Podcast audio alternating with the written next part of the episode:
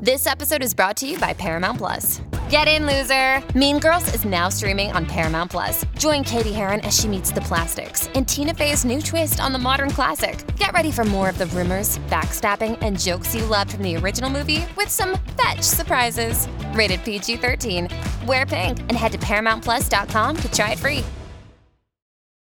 As humans, we're naturally driven by the search for better. But when it comes to hiring, the best way to search for a candidate isn't to search at all. Don't search, match with Indeed. When I was looking to hire someone, it was so slow and overwhelming.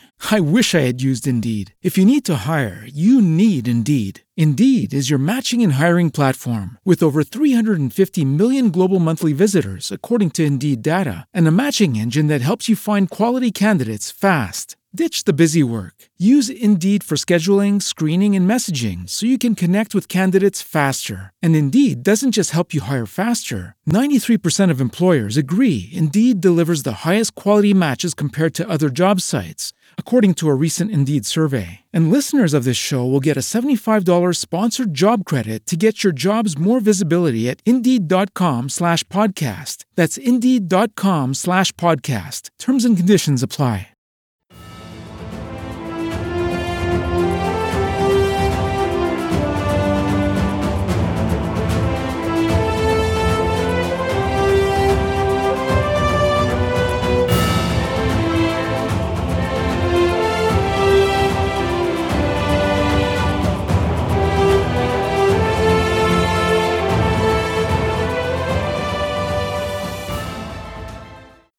Hello, everyone, and welcome back to 1001 Heroes, Legends, Histories, and Mysteries.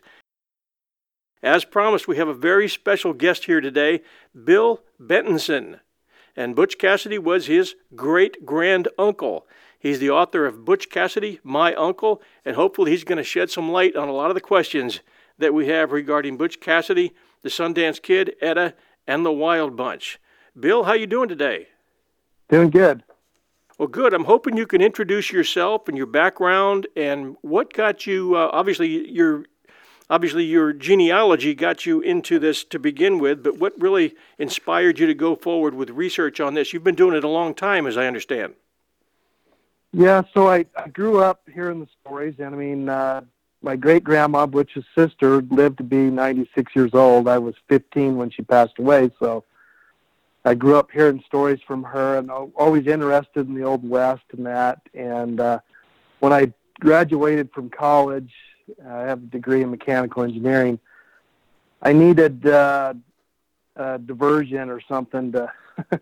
so I started uh, reading a lot and uh, was like, "Oh, this is a lot of fun. I can uh, read a book and don't have to derive an equation and stuff." So I just started reading and researching, got interested, and then and uh, you know met friends and we went to visit the robbery sites and hideouts and you know just kind of went from there. And then I decided well I really need to I've done all this research for you know like 20 years. I need to put it down in a book at least for my kids and family to have. And so then I started doing the book and and you know that's the challenge there was there's so much myth and stories, folklore associated with Butch Cassidy that you know you wanted to try and cut through all that and go back to original sources and and try and tell the most accurate story of his life. And so that's kind of what what I did, and that's hopefully the result of the book. Have Have you been able to, or have you changed any of your theories or opinions since the book? Or are you pretty much sticking with what you've got there? Well, yeah, I'm pretty much sticking with what I have. And we've done, you know, as we uh, as I find new information and that, I've done edits to the book. So the book is in its third edition, and and that that's the fun part of it is you're we're still finding pieces to the puzzle. You know, as as they digitize old newspapers, you know, di- different records are com- become available. You know, you find new information, and so you update that information. So and correct some of the things that were wrong. But uh, the basic theories, I I still still stand by. How about starting off by giving us a description of Butch Cassidy? Um, I did explain it in part one, but I'd like it from your point of view just to describe what kind of guy he was, how he was able to keep a lot of really hard cases uh, loyal to him, and how he became probably the most successful train robber in terms of never really getting caught. What was he Okay. like? Well, well, I think uh, part of what set him apart from others was he he grew up in a loving family. He wasn't from a broken home.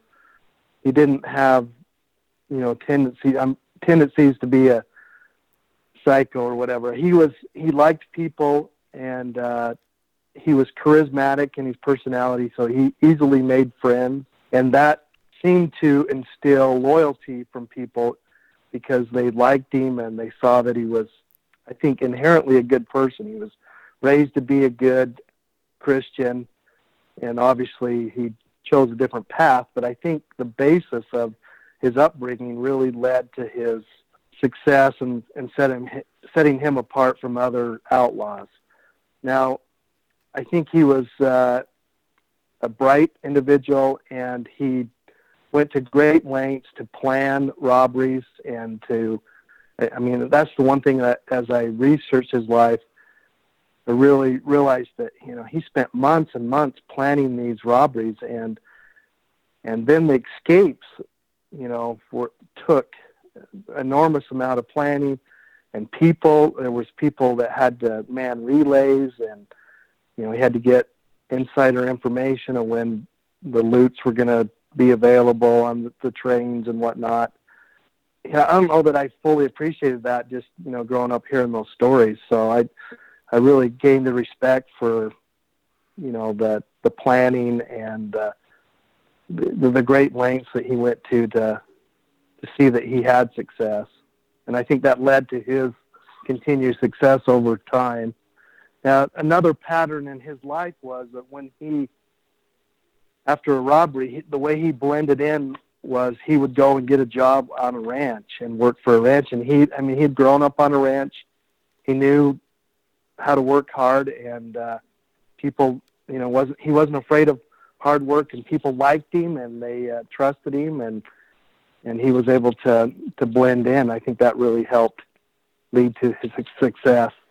Now, I think he also, because of his personality, he was able to, uh, you know, some people are just people people or people persons or whatever that can uh, relate to people. And I think he was able to relate to different people. You know, like Kid Curry was known as a killer, but I don't know, and kind of studying a little bit of him, I don't know that he certainly started out that way. You know, different things happened in his life and members of his family were killed and he, you know, became psychotic in some ways, but uh, you know he wasn't that way initially, and I think Butch could relate to people, and and through that was able to instill trust in, in different people, and you know they trusted him, they liked him, and that included the people in his gang and and people on the outside that would protect him. From what I've read, it looks like he didn't kill any lawmen in the in this whole process. Is that correct? Or No, that, I think that's correct. That, yeah, as far as we know, he, he didn't kill anybody. Now, depending on what you believe happened to him, there was, right. if you believe he was killed in San Vicente, there was some some policemen killed in that. But uh, I personally don't believe he that he was involved in that. I think that was somebody else. But that's you know that's another story. Now we did we did talk about an account in part one where a husband was it a husband wife team? It was a research team, uh, man and woman, who went to San Vicente and dug up the remains of two what they felt were Americans. And That's- sent, that's the, and sent the DNA back for testing, but they said that the DNA testing indicated just one person, and that was a German miner who had been buried in that, that at that same site. Did I get that right? correct? Yeah, that was Dan. Yeah, that's that was Dan Buck and Ann Meadows, and uh, another individual that was involved in that program. It was a Nova production on PBS, uh, the early '90s. Was Larry Pointer, and in talking to Larry Pointer, he said that that they were nearly 100% confident they had the right individuals because the story was that Butch, you know, they were down to their last few rounds of ammo. Butch uh, shot Sundance in the forehead because he was wounded and then put the gun to his temple. and killed himself. And the skeletal remains of those two that they dug up had injuries that matched that story. And so, and they, then they found lead tracing in the holes in the skulls. And so they were, you know, 99% sure they had the right individuals. Now, when they did the actual testing, it was negative. It was neither Butch or Sundance. And then the story came out, well, one was a German miner that uh, was uh, thawing out dynamite and uh, blew himself up. And it's like, well, how do you get wounds in your skull that have lead tracing if you blew up dynamite? But I, I kind of think that they found the two individuals that robbed the payroll, but it just wasn't Butch and Sundance, and so the story get got spun differently. Yeah, it's kind of what it looks like. It just raises a question, though. If they if they you know dug up two skeletons, they said they were lying end to end. How in the world did we come up with one German miner out of out of two people? Right. That and somewhere right. that story got twisted or convoluted, where we're not getting the whole thing. But I have a hunch if if the DNA of of Cassidy or Longabaugh did come up, or Parker or Longabaugh did come up, I think we would know it.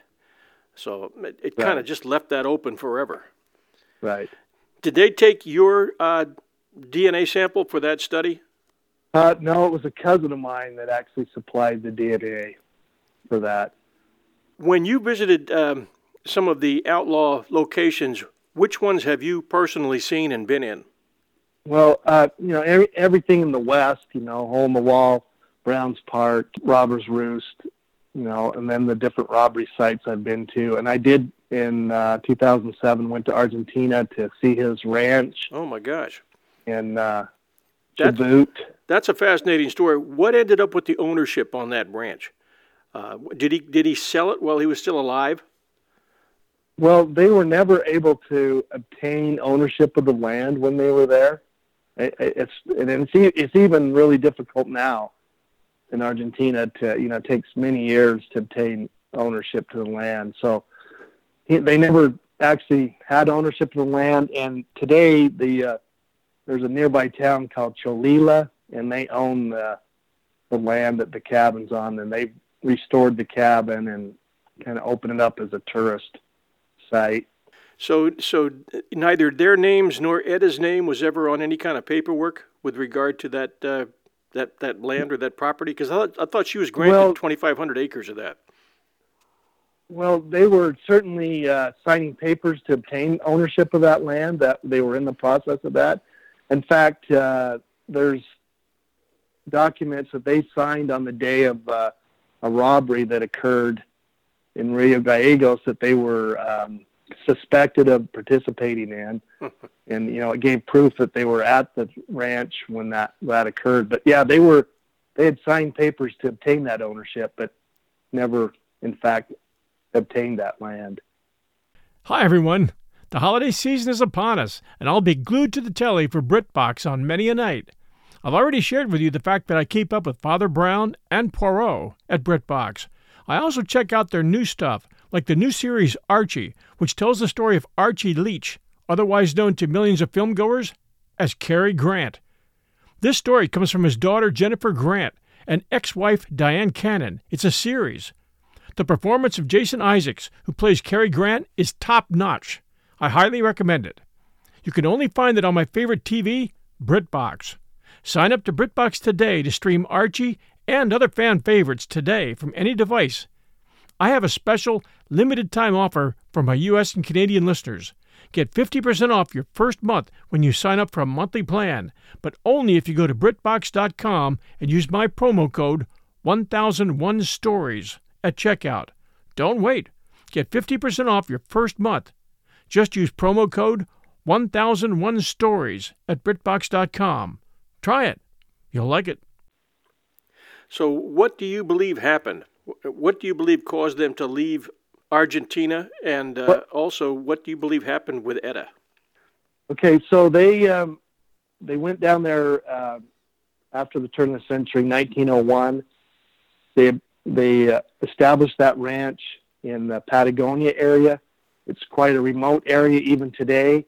It's at the base of the Andes, and uh, lived lived there in relative uh, peace for about three years. And I don't know if they got bored or what. But there were two uh, local guys that became their friends, and my thoughts are that they taught those two how to rob a bank, and they went to Rio Gallegos, which is about 700 miles away from the ranch in southern Argentina, and robbed the bank. And it had the uh, earmarkings or trademarks of their robberies with, uh, you know, fresh relays of horses for their escape and that.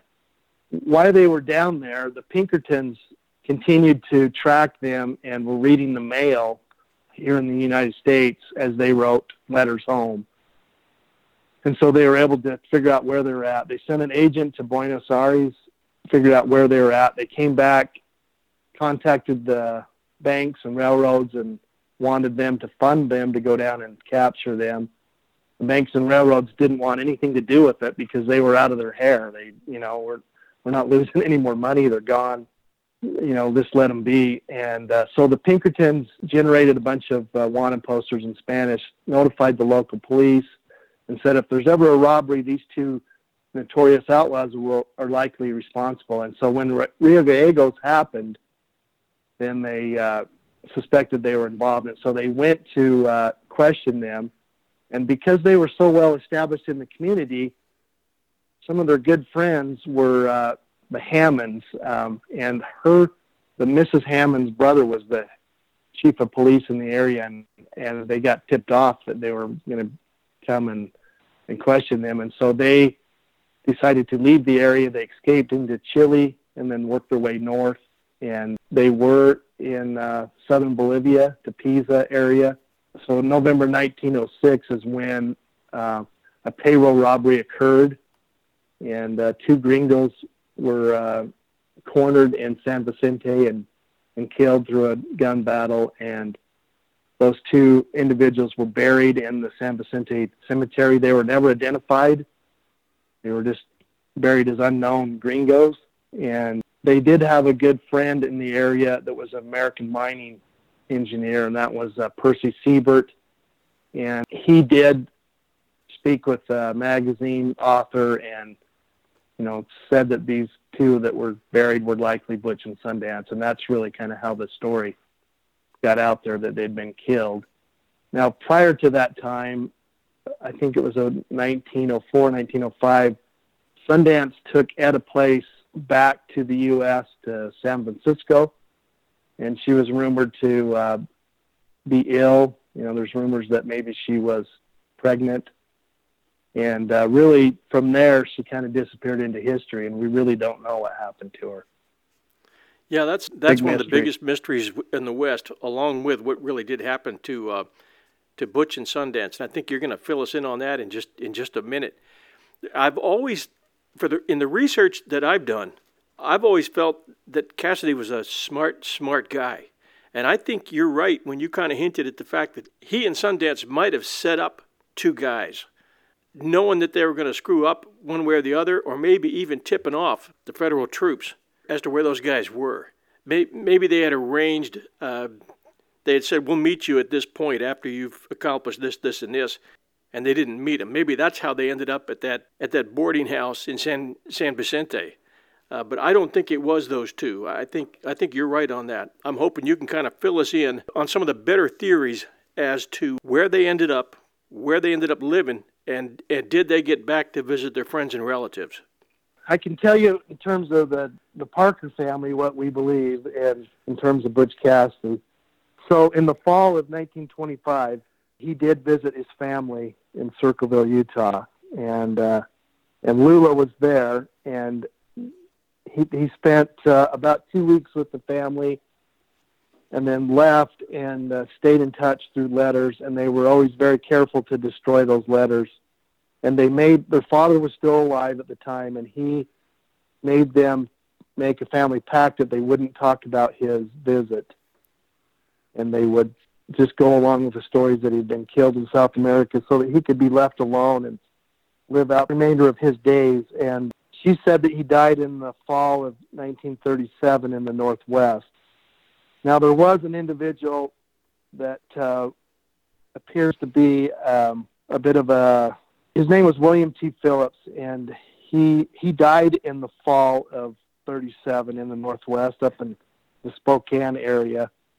And he was actually in prison at the same time as Butch in Wyoming, in Laramie, Wyoming. And so they knew each other, and he had some of the looks of Butch. And so he was he passed off himself as being Butch. And, and there are accounts where he went and visited individuals in um, Wyoming and uh, fooled some people but I, I have a hard time with that because I think Butch was still around visiting some of his friends, and I don't.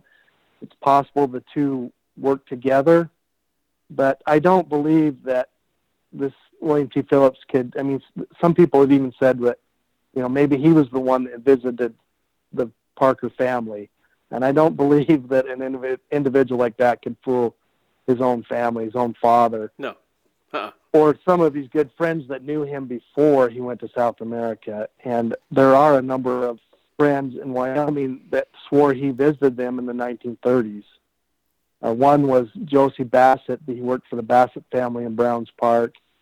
And she said that both Butch and Elzy Lay, his good friend Elzy Lay, visited her on two different occasions in Baggs, Wyoming and and Rock Springs. And you know, I so I I think there's a number of reliable eyewitness accounts that confirm that he did make it back to the U.S. Now, in terms of Sundance, that's a little less clear to me, and I, I don't purport to be a uh, Sundance expert. I mean, I haven't. I my tie is to Butch Cassidy, and that's really where I've put my efforts.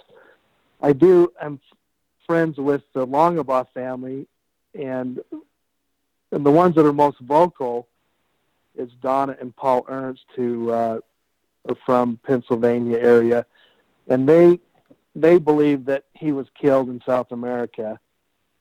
But uh, and the main reason they believe that is because he was writing to his sister Samantha, and after the gun battle happened in November of 19, 1908, then those letters stopped, and so they think that he was killed. Now I've also heard from others within the Longabaugh family, that's not necessarily true. That those letters continue on for a time. So, you know, I don't know. I, Butch, when he visited his family, he said that the two of them got separated, and he wasn't sure what had happened to Sundance.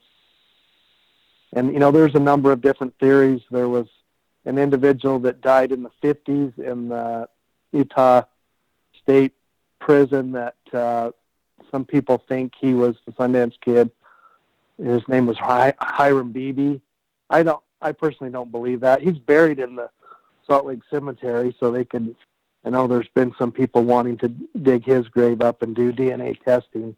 And so, with Butch's uh, demise, that's one thing that Lula said she knew where he was buried, but she would never say where he was buried because she was concerned that people would dig his grave up. And in the early 1970s, the Price Utah Cemetery was being expanded as it was growing, and they used to bury the outlaws outside of the cemetery boundaries. And as that cemetery boundary grew, then they were encompassed within the cemetery, and they dug up those graves to reinter them. And they had pictures in the newspaper of them holding, you know, the skulls and different things. And and Lula saw that, and it really bothered her that she thought that was a great disrespect to the dead, mm-hmm. and she was determined not to uh, reveal where he was buried. So, and and she didn't want people to put a big monument and uh, idolize him because of the life that he had led. But uh, and that's one thing, like with grandkids and that, she always reminded us that she loved her brother. He was her brother, but he did choose a different path, and he was an outlaw. Yep. He broke the law and and he broke his mother's heart. You know, his mother was quite disturbed by that. She she remembered her mother walking the fields of their ranch, crying over her wayward son. Mm-hmm. She actually had two two different sons that uh, chose that path. Uh, the next youngest one after Butch was was also involved. He wasn't he got captured quite early, so he wasn't as well known. But um, you know, it was pretty upsetting to the family that they had chose those paths. So anyway, I think there is a is a woman named Grace who says she had uh, who said she went up through the Sundance Kids side through his father's side and did find DNA. Do you know yeah. anything about that story? Yeah, Marilyn Grace. Yeah, she's uh, a little bit different. okay. Um, so, so they they exhumed a grave over in uh, Duchesne, Utah, and and they some people think that was a Sundance Kid. His name was Henry Long, and I've you know I've read the stories. I I know Jerry Nickel, who is related to this Henry Long, and I I just don't buy that that that, that individual was Harry Longabaugh. The Longabaugh family doesn't recognize him as a as a relative. I think maybe Henry Long was involved in with the Wild Bunch, but I don't personally don't think he was Harry Longabaugh. And so Marilyn is also she's also working on trying to dig up Butch's remains down near Circleville, and so far hasn't succeeded in that. But she would really like me to be involved, and I don't want I don't want any part of digging up Butch's grave. So. Yeah, kind of honor honor your family. I don't think they wanted it either. Exactly. Here's a big question. Butch was very successful, and uh, they had taken in a lot of money. And I know he gave shares to all the people who were involved in the jobs, but he had to have accumulated a lot of money. Uh, he probably didn't trust banks. So, whatever happened to that? Are there any treasury? Are there any treasure legends out there that people have been chasing down? Well, yeah, of course there is. There's uh, you know, there's stories that there's buried gold, you know, that are, still out there that people are trying to chase. None of that's ever been found. I don't know that he left a lot behind. I I think when he had it, he he spent it pretty freely. I know when they were had determined to go to South America that they really started to build a nest egg to to have a ranch down there and to start over. And so I think a lot of that they did actually uh, make a deposit in a bank in Buenos Aires. You know, and they instead of making withdrawals all the time, they actually put money in the bank there so that they could uh, establish their ranch in uh, in Patagonia. So I, you know, when he after his very first bank robbery in Telluride, he went up into Wyoming and they he had a horse ranch up there, and you know the newspaper accounts talked about him gambling pretty freely, that he had seemed to have a lot of money, and I'm I'm sure he just kind of, you know, yeah, went through it. and so when they funds got low, then they went and planned another robbery. So. And last question I have for you is Etta Place. Tell me what you believe uh, happened to her based on everything you've come across in your last 20 years of research. Well, I wish I had the uh, key to where what happened. And there's many theories out there, but I I personally don't really know. I think she went, you know, she came back to uh, San Francisco, and there was rumors that she went to the Denver area. I think she just lived out her days, uh, changed her name, and uh, possible she had a child and raised that child, and and just lived out her days. I don't uh, and tried to distance herself from her past, and but I don't really know. I don't. No one really knows what happened to her. I, I think I like the theory of Madeline Wilson, who worked at Fanny's Bordello, in terms of being the, the possible match. But did she sure right. did leave a mystery behind her. So what happened to this individual from Fanny Porter's?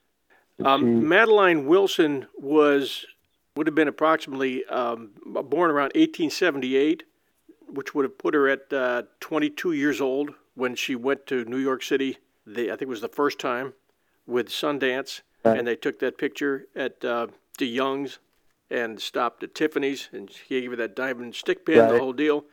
And what was interesting there is uh, when they left, at one point they probably took a wagon uh, north from New York City up to Buffalo, and stopped at uh, Dr. Pierce's Invalid Hotel and Surgical Center was what right. he called it. It was like a six-story, right. very lavishly decorated building. And Dr. Pierce had made his millions literally on um, selling little pills um, that were right.